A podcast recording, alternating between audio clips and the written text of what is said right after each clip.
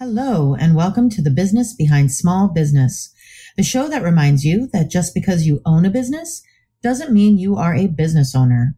In each episode, we will discuss common issues small businesses face and offer tips and advice from the perspectives of two business owners, one that is built to sell and one that is built to inherit.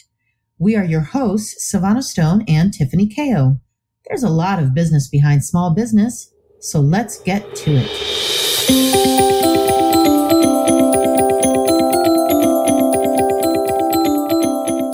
So, today we're going to discuss a huge, massive, colossal, even topic. We've got a lot to share and don't want to compress it, but don't want to talk for three hours either. Although, you know, we could do that. We've decided to do a part one and part two discussion. This topic is huge and it deserves airtime, especially lately when it seems everyone wants to be a government contractor. The problem with this is that there are so many steps before you transition your business, and these aren't always spelled out in some manual. It's more like putting together a dresser from IKEA. Lots of words, none that make sense, and if done wrong, the whole thing will fall apart. Are you ready to dive in, Tiffany? I am if you are. Let's get ready to do a double backflip into the deep, deep pool of information on government contracting. What are the steps for a new business, a transitioning business, and what all those initialisms mean? Before we begin, please note our disclaimer. This is available in both our show notes and on our website and should be referred to before and or after this podcast.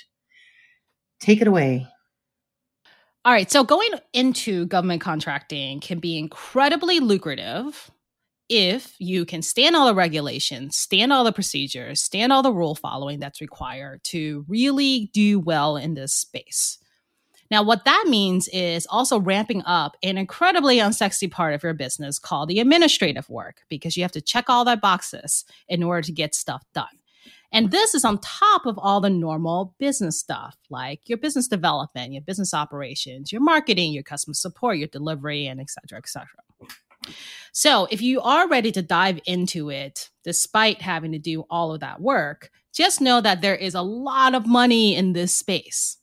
So, according to a 2021 report by the GAO, which is the United States Government Accountability Office, the federal government spent $637 billion in federal contracting. 637 billion. You're making it rain. Mm, making it rain. Now, of course, 52 billion of that was for COVID, but you you get the general idea that there's a lot of money being well, handed out is not the right word for this. There's a lot of money being spent by our federal contractor yes. with businesses mm-hmm. in the government contracting space. Mm-hmm. Now, the truth of the matter is if you're somebody who doesn't enjoy checking the boxes or having to comply with rules and regulations or you simply don't like following other people's guidelines then i would say govcon is not for you the market is incredibly saturated right now with a lot of companies who are more than willing to check the necessary boxes that the government and federal agencies want in order to do business with them. And if you're somebody who likes to set your own rules in your customer relationships, then maybe it's better that you keep to commercial work and keep to small business. Now, if you're thinking about getting into government contracting, what I'm about to say is probably for you.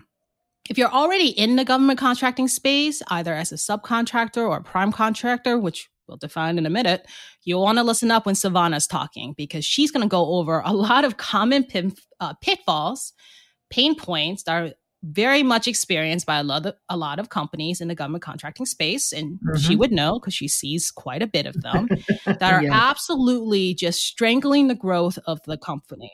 And it happens all the time. So definitely pay pay attention if you're in the space already to what she has to say. Now, for those of you who are new to government contracting and thinking about getting in, I want to go over the pros and cons of of this lovely world.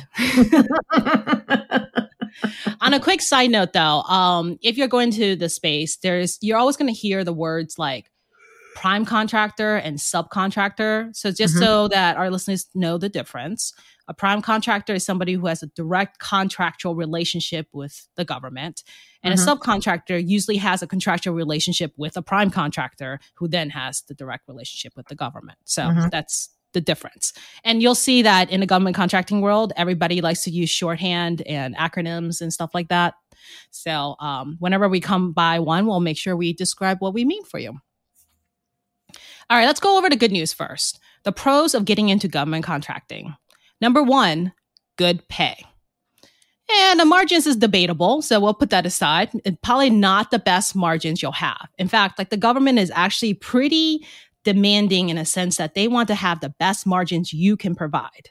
Right. So the margins probably aren't the best, but there's really very little arenas that you can go into as a newish business owner or a small business and have the opportunity to land a multi-year, multi-million dollar contract.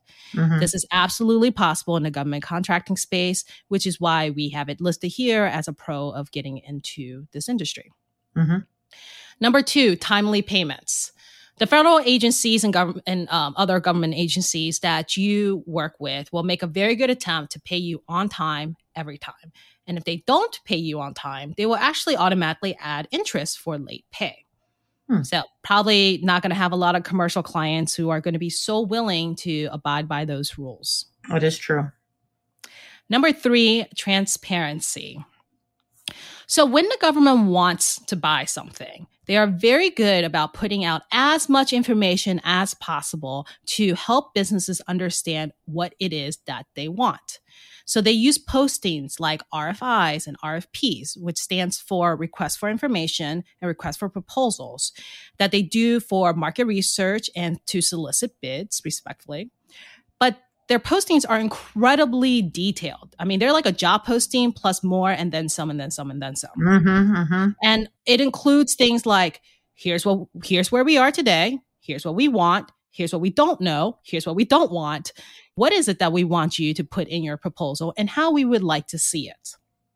Oh, and if you have any questions, you can actually submit those to them and they will actually answer them publicly. Not only your questions, but also questions that your competitors are asking. Hmm. So there's a big level of transparency when it comes to bidding for work. And this doesn't happen in a commercial world, right? Right. Right. Our right. customers are not that transparent, and half the times they may just not even know the answers to those questions, anyways. So it's it's a very different it's a very different set of rules in the government contracting world.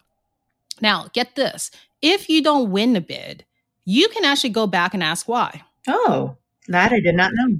Now, the quality of the answers that the government gives you may vary by agency, but you actually legitimately can go back and ask, why didn't you win the bid? And there may be contracting officers who will actually answer you and say, this was good, this was good, this was good, this was not so good, this was not so good. Do better next time because they want you to go ahead and mm. apply for the ne- another proposal. Now, if you are bidding on a contract that actually has been won before, which means um, oftentimes you'll hear like contracts are up for recompete, meaning that maybe they've had a vendor for quite some time and they want to open the pool back up to see if you know if there's new technology or new ways of solving the same problem. They call that opening a contract up for re- recompete. If it's up for recompete and this contract has been around before there's actually a government website or actually government websites that will allow you to actually research who won it before what was on it and how much it was um, how much the uh, bid was that won the proposal so again, like I said, transparency on a very different level than probably what we're all used to in a commercial world. All right. So pro number four is small business set aside. In fiscal year 2020, per the SBA, which is a small business administration, small businesses eligible dollars for federal contracting totaled 559 billion this is not the dollar of contracts won, but this is what's open and preferred to be given to small business. That's why they call it a set aside. This is because every government agency actually has a scorecard that is published publicly, which scores based on how much business an agency does with a small business. This is because the government wants to prop up small business. And so they even have a dedicated agency the SBA, whose sole purpose is to help small businesses, including those going into government contracting. So they have like a wealth of resources online. They also have resources that you can tap in in person or on the phone. Now, the availability of that may ebb and flow a bit, as you would imagine during COVID, uh, which put tremendous pressure on the SBA. They weren't exactly returning emails and calls that no. quickly. But otherwise, you definitely can go over to their online website and take a look because they do have a lot of detailed how to's to help you start getting into business with the federal government.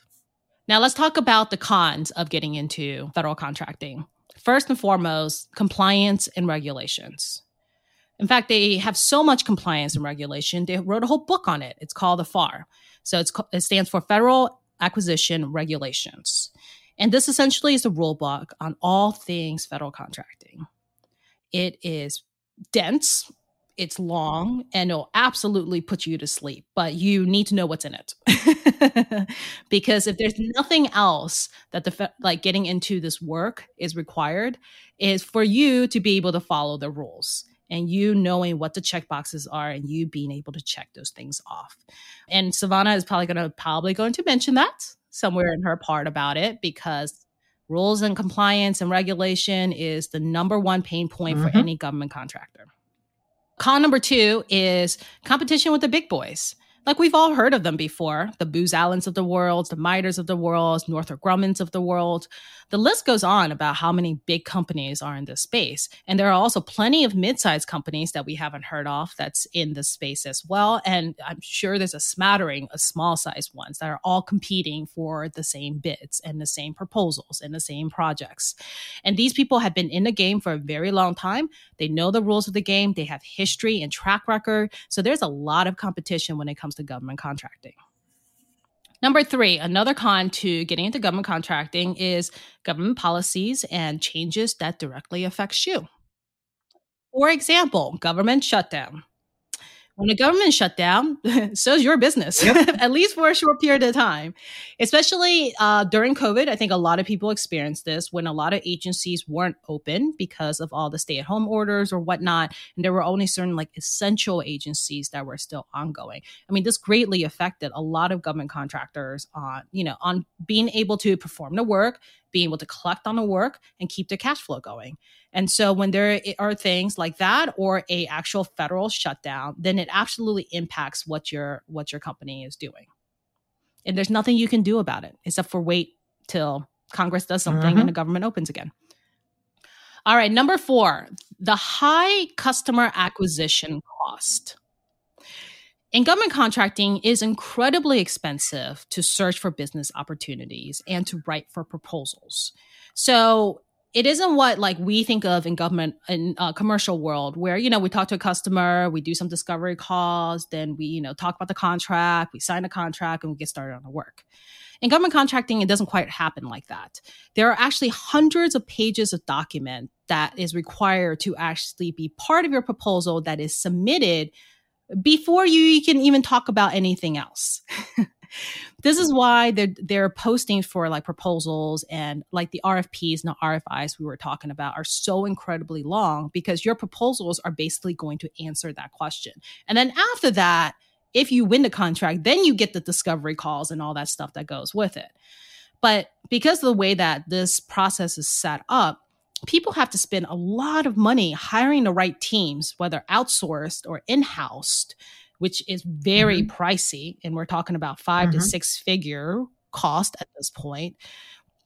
For you to chase a, a seven figure project, eight figure project, nine figure project, and yes, it may be worth it, but just know that this cost doesn't go away regardless of how large the project you're trying to go after. Because at the bare minimum requirement, you have to be able to enter a proposal into the government to be considered for um, the the project, and that just takes a lot of time and it takes a lot of money.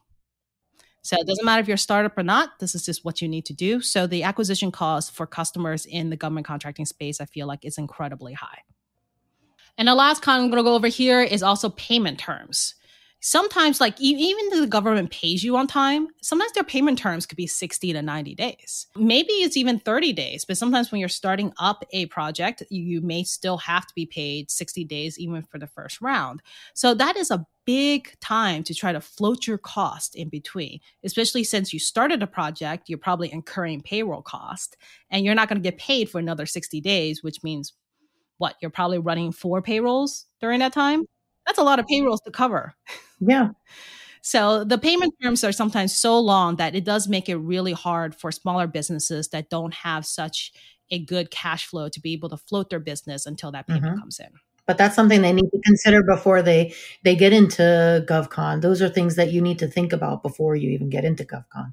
Is how much capital do you have to start with? Yes, and that's the thing is that I think a lot of small businesses that they get into this, you know they feel like it's a very like it's like an incremental step mm-hmm. to get mm-hmm. into it but honestly it's actually a pretty huge leap um, there's a lot that is needed for a small business to step on step up on that is not just not something you need in the commercial world and that's the other thing I was going to talk about. There is something in here that can be both a pro and a con to get into government contracting, and that's being able to scale quick. So the pro is, of course, you can grow really rapidly. I mean, I think this is one of the few spaces where you may be trading six figures, maybe even a high six figures, and you can go from that to like an eight figure like overnight. Mm-hmm. you can just grow really quick because you'll get a, if you if you you know play your cards right and you get a large project, then all of a sudden you just have a multi, multi, multi year, multi million dollar mm-hmm. contract. And that's not something you get to see in a commercial world really often. But at the same time, that's on the flip side, that's also the con of getting into government contracting, scaling too quickly if you're a small business, especially if you're new to business and you're already trying to learn kind of what, how to actually run a business, you don't get the benefit of actually growing organically with your company. Because if your company is going to go from zero to 100 overnight, you be- better be able to handle zero to 100 overnight. And I've certainly seen um, contracts where, you know, they are today a 20 person business, they win a contract, and in about a month's time, they have to hire an extra 100 people onto their staff. So we're talking about some really rapid growth that if your um, back office isn't in place, if your processes isn't in place, if you're not already acting and what like you know uh, talking a talk and walking a walk like a big company mm-hmm. should or established companies should, then you can crumble really quickly under that pressure. And that is a great segue into what Sevana is going to talk about. yeah, the whole time you were talking, I was like, preach, preach. you preach it, girl. Yes, because I have seen companies that have made the mistakes of not being, being prepared for a lot of the things that you mentioned. And the scaling quickly um, is a massive one because oftentimes they find themselves going from zero to a 100 and are just now deciding to put the right kinds of tires on their car. So, you know, it, it turns into a hot mess. And then we are expected to unravel that mess. It's just, yeah. So, um, and in saying that, you know, we've converted quite a few client books this in last year. It, it seems that the rate at which people are wanting to become government contractors are either increasing or uh, somehow I'm just attracting them to me. I don't know. But um, there are so many rules and regulations that if you don't start off right, you can easily set yourself up for an audit or get denied by the GSA or lose the contracts you have or you know some semblance of all of those things you can find yourself in a lot of trouble and you know I'm not I'm not trying to like scare anybody off of becoming a government contractor, but and I, and I mm-hmm. think you alluded to this before. Like, if you're going to roll with the big boys, you yourself have got to be a bigger boy. So you. I agree. I think this is one of the very unique industries where you need to go in from day one. You need to like be big. Yeah. Because the regulations itself are you know they're they're a lot. Like the regulations are almost to the standard of what public yes. companies have to yes. be held to. And because the government here is spending taxpayer dollars they need to make sure that you know what you're doing and you can account for all the costs and the money they're spending on you. Yes. Exactly. So it's no joke how much compliance is needed to get into government contracting. But like you said Sevana it's like it's not to scare people off but more as like be prepared and go in it with eyes wide open. Don't think that this is going to be a walk in the park and you can just come in, you know, apply for apply for like an 8(a) status and just have contracts drop in your lap. Like that is just like the misnomer that everybody thinks is that it's really easy. Mm-hmm. And don't think also that any mistake that you make is not going to get caught and potentially be considered criminal because I have also seen such things happen where either knowingly or unknowingly, a government contractor has done things that may slide in the, um, I guess, in the civil commercial world, commercial world. Yeah. In the civil, it does not fly with the DCAA. So, um, you can easily find yourself in a serious pickle if you decide to, I don't know, either ignore, avoid, or evade uh, those rules, those compliances. So, what does DCAA mean? It means the Defense Contract Audit Agency, and they are going to want you, they're going to want to examine your business in four main areas. One, the way your accounts are set up. Two, the flow of transactions in your accounting system. Three, the computations or the calculations derived from the flow of transactions. And four, your timekeeping system and process. Now, these are not necessarily in order of importance, but if they were, I would say timekeeping system and process and um, how detailed your timekeeping is would be like number one plus plus plus. Because as you mentioned tiffany it is taxpayer money. And how are you, you are spending taxpayer money must be detailed. But i'll get to that. So now let's talk about number one how your accounts are set up. Having your accounts correctly set up is the cornerstone to DCAA audit compliance because it allows direct costs, indirect costs, and unallowable costs to be distinguished easily. So, you know, how do you do that? Now, I'm going to speak to QuickBooks because that's something that I feel like most people understand, most people use. And so if you use QuickBooks, you can provide a copy of the chart of accounts in, in there by clicking on accounting, then selecting chart of accounts and run report. You have to be deliberate about your account sequencing to separate costs that are direct, indirect, and unallowable. You got to break down indirect costs further into pools for fringe, overhead, and general and administrative expenses. So, depending on your business, you could use a two tier or a three tier indirect structure or single or multiple overhead pools. Uh, the DCAA will also examine your chart of accounts to make sure you're following generally accepted accounting principles, also known as GAAP. Having accounts like accounts payable, accounts receivable, prepaid expenses, unearned revenue, those will show that you're accounting for cost and revenue on an accrual basis. So now let's move on to two, the flow of transactions in your accounting system. From a DCAA point of view, the trial balance and general ledger are useful for tracking how transactions flow through your accounting system to ensure they're recorded accurately and reconcile with other systems like your timekeeping and your billing. Again, in QuickBooks, you can print a summary trial balance or a working trial balance. The former summarizes the debits and credit balances on each of your accounts. The latter contains more details like the opening balance, transactions, transfers, and closing balance. Similarly, the General Ledger Detailed Report is available from the Reports section in QuickBooks and provides beginning balances, transactions, and ending balances for each account over a specific period. Number three, your computations or, or calculations DCAA will check your processes. So basically showing your work. You know, like when, when you were in math class and your math teacher would say, show your work. That's what this is. This is, this is you showing your work. Um, how did you get to that? Right. So they're going to check your processes for allocating revenue and cost to projects, as well as the way you calculate your indirect rates. So a key requirement highlighted in the pre-award survey is the accounting system's ability to accumulate costs by project.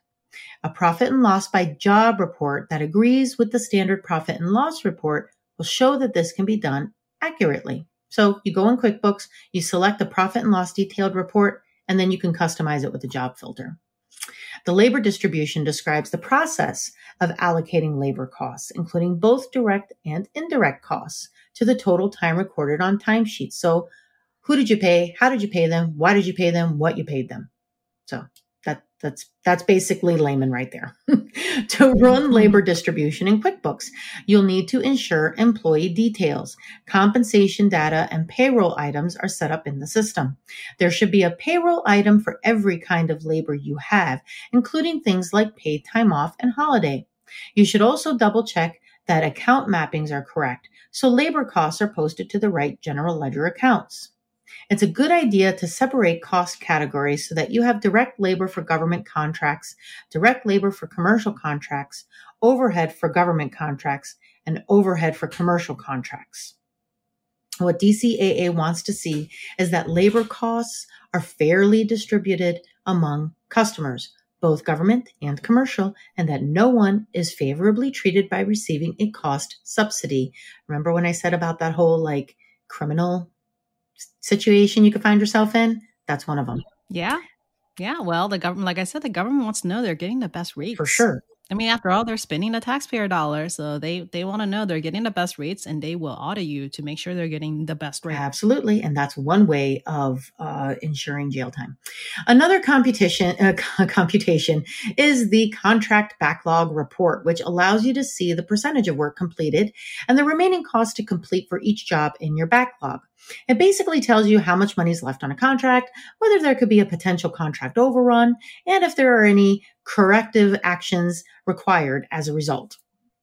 So issues relating to revenue recognition or unbilled accounts receivables can sometimes occur.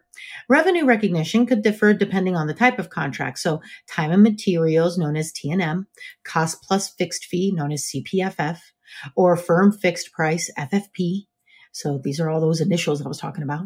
But generally, billed amounts should be based on the accounting principle of matching contract revenue with the cost associated with earning that revenue, showing your work. In terms of unbilled receivables, you could have unbilled accounts receivable amounts for several reasons, including rate variances, where actual indirect rates are greater or less than provisional or target rates calculations are important. I mean, so important. So, so, so very important. However, QuickBooks can't perform rate calculations because of course not.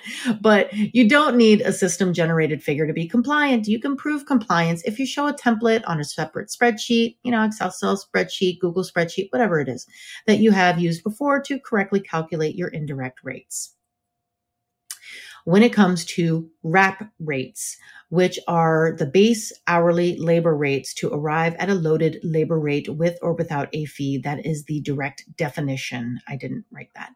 That, yeah. that is such a mouthful. It is. It really is. Did anybody get that? Uh, anybody? First of all, no. I don't know what I just said. And hence now that's why we call it the wrap rate. Yeah. It's called the wrap rate. Can't say can't say the entire definition 10 times fast. No, absolutely not. You'll have to justify the basis of your calculations. Um, the reason why you came up with how you showed your work. FAR as you mentioned, the federal acquisition regulation requires that you show trends and budgetary data to establish the reasonableness of proposed rates to be evaluated. So these can be based on reasonable sales forecasts and costs, but smaller firms with limited budgetary data can use historical data to calculate out year rates. Now, the final item on the DCAA compliance checklist is the monthly slash period close checklist. This is more about providing the auditor with information about the processes you have in place to check for errors in your books and confirm the true financial position of your businesses that is disclosed each month. The month end or period close process basically involves recording transactions, verifying and adjusting account balances, performing reconciliations and printing, as well as monitoring relevant reports. So if it's done right, these processes will highlight potential mistakes in your accounting system and other financial or business issues. And this can be done prior to the point in which, you know, all of the things hit the fan. If you figure out your mistakes now, you'll do better off in the long run. So In short, or long, these are the items you should focus on to be DCAA compliant. So if you happen to not be driving and happen to have a pen and or pencil and paper in hand, I suggest you write this down. Uh, to be DCAA compliant, you need a segregation of your direct costs from your indirect costs, accumulation of direct costs by contract, service item and or payroll item account mapping, labor distribution into appropriate cost pools, revenue recognition, trends caused by capturing costs and the wrong reporting period. Structure your chart of accounts and configure QuickBooks correctly. So I spoke very slowly. So you could write that down, but you could also, you know, stop and play, stop and play if necessary, because. Or you can, yeah, slow down the podcast, slow down the like the uh, speed of the podcast. Totally, and you know, this is a lot of information, and and so you know, we we're not even done. We still have more to talk about, but uh, you know, Tiffany, we're going to stop here, and we're going to give our listeners a break because that was just that was so much, so many words. There were so many that words. Yes. That was actually like us, like that was actually a lot. And that was actually the condensed version. Oh, yeah. A lot. Like, I think I saw you kind of like brainstorming this, a few versions, and I did a few versions yes. because I started with something that was like, holy, like like way more pages than we can probably keep people on the uh, on interested for yes. to be quite honest yes and i was like all right slowly condensing what are the top four or five because my guys like let's not overwhelm everybody well, um, you know, with what's out there. and i and i do my best to to try and ad lib as much as possible but i do write a script to make sure that I don't forget anything. And so my initial script was like 12 pages long. And I'm like, ah, I need to maybe take some stuff out of this or maybe use less words. So we pick the key points. Yes.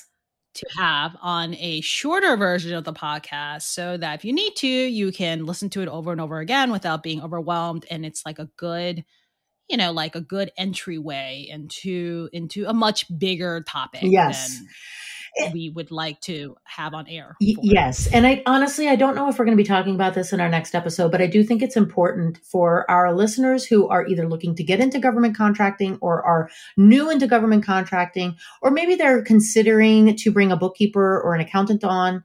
Please know that you're right. We did condense this. So if we're condensing the words that describe how the accounting is done, imagine how long it takes to do the accounting. So I do find that uh, government contractors sometimes will question the amount of time that gets put into either converting the books or creating the books or um, ensuring that they're going to pass an audit or ensuring that they are DCAA compliant. And they'll, you know, they'll question, gosh, this is taking a lot of time. Well, yes, it does take a lot of time because so much is being reviewed and reviewed and reviewed and reviewed to ensure that we don't do anything wrong. Because just as you should be little scared of the government. So are we. so. well, and also to be clear too, I mean, we know that government contracting isn't isn't just about the accounting. Yes, there are, you still have to get the customer, you still got to build, you still got to run the business properly, but I think for government contractors specifically, like I mentioned earlier, they tend to get tripped up on the accounting the most because the standard of which your accounting needs to be is so high. Yeah. Like it is a hundred times higher than you can get away with in the commercial world. Like you can probably be like, I would say you probably could be a good 30, 50 million dollar company and not have this level of compliance required. Yeah. That a a one million or two million dollar company as a government contracting will have to have if you happen to be a prime contractor, right? Right? Like it's just like it's just so so such a big leap that people often just don't realize this. And plus, it's also really tedious. Mm-hmm. Like I was not kidding about the administrative work. Yeah. I mean, if you heard Sevana talk about the timekeeping policy and details and stuff, oh my gosh, like I'm an accountant and yeah. that like makes my head spin going, oh, this is this is like the worst, right? Yeah. It's like so much administrative infrastructure you need to have in place, which is you know, they call it administrative because it doesn't directly relate to you actually generating revenue, right. which is costs you need to kind of cover, mm-hmm. right? As a small business. And most businesses in commercial world can kind of get away with cutting costs or holding on a little more tightly that side of the business while they kind of grow the sales and revenue, which is the much sexier side of the business. But I think in government contracting, you really don't get the luxury of that. And so most contractors gets surprised at the amount of um, the the amount of regulation that's in this area. And like I said, this is what Sevana sees all the time yes. of where people fall flat on, and then they spend a lot of money fixing it. Yes, like a lot. Yes, a lot of money. so right, because then when you realize that this part of your business is endangering your ten million dollar contract, twenty million dollar contract, you will spend money to fix it. Absolutely, absolutely. And the way that I usually, and you can correct me if I'm wrong in this analogy, but this is how I generally try to explain it to people is that like imagine when you were younger, let's say your your parent would give you money and say, "I need you to go to the grocery store, and I need you to go to the to convenience store, and I need you to go to the drugstore and buy all these things for me." And then uh, and they give you, which is something that I do with my own kids, and I'll definitely give them more money than I think they're going to need, but it's just you know going to cover everything for them. And then they come home and they didn't go to two of the places that I asked for, and they show up with a, a bag of McDonald's, and I'm like, "What? What? What did you? What did you do with my money?" Where'd you go? Well, I remembered one of the things you said, but I didn't remember the other two things you said. So I picked up the one thing you said and I got hungry. So I, I grabbed McDonald's and, and you're like, um, well, where's the receipt for the things that, that I asked you to buy? Oh, I threw the receipt away. I didn't think you'd need it. That would piss you off, would it not? so that's how the government feels. When they're giving you money, they need to know what their money is being spent on and all that falls back on the accounting, right? That's the foundation where all this is derived, right? Like knowing where your money is spent on, knowing how to bid for the next contract, knowing what your cost makeup is, because you have to show the government this to justify that, look, I'm going to bid at this amount, this price. And here's the margins built in. And this is why, because all this cost I have to cover. Like, you better not lie. Yeah. or take a guess. Yeah, yeah, yeah. It, it, it, better be a very intelligent and well detailed and documented and proofed out work if you are going to take an educated guess, which some people do because if you're starting, if you know hit track record, whatever, like you you kind of you know have to have a very educated guess in that sense, but you better be able to back it up. And and very important, do not try to profit from it because you will go to jail for that. What I mean, what I mean is tell the government it costs one thing and then it actually costs something else and then you take that government money for yourself. Yes you should not profit with bad intentions. Right. like the government expects that you're going to build in a profit margin for sure. because they know you're in business to be in business. But you're but you're noting that you're noting that profit exactly. like don't don't defraud the government. I think that's what we're saying at the end of the day. They do not take kindly for you to defraud the government of taxpayer dollars. No. like they will come come at you Straight if they figure that out. Straight up, they will. so we are going to pick up on our next episode for the um, part two of our conversation: government contracting. What are the steps for a new business, a transitioning business, and what all those initialisms mean? In the meantime. We hope you'll do your due diligence and have a conversation with your accountant and those associated with your business to ensure that you're headed in the right direction. Until next time, mind your business behind your small business.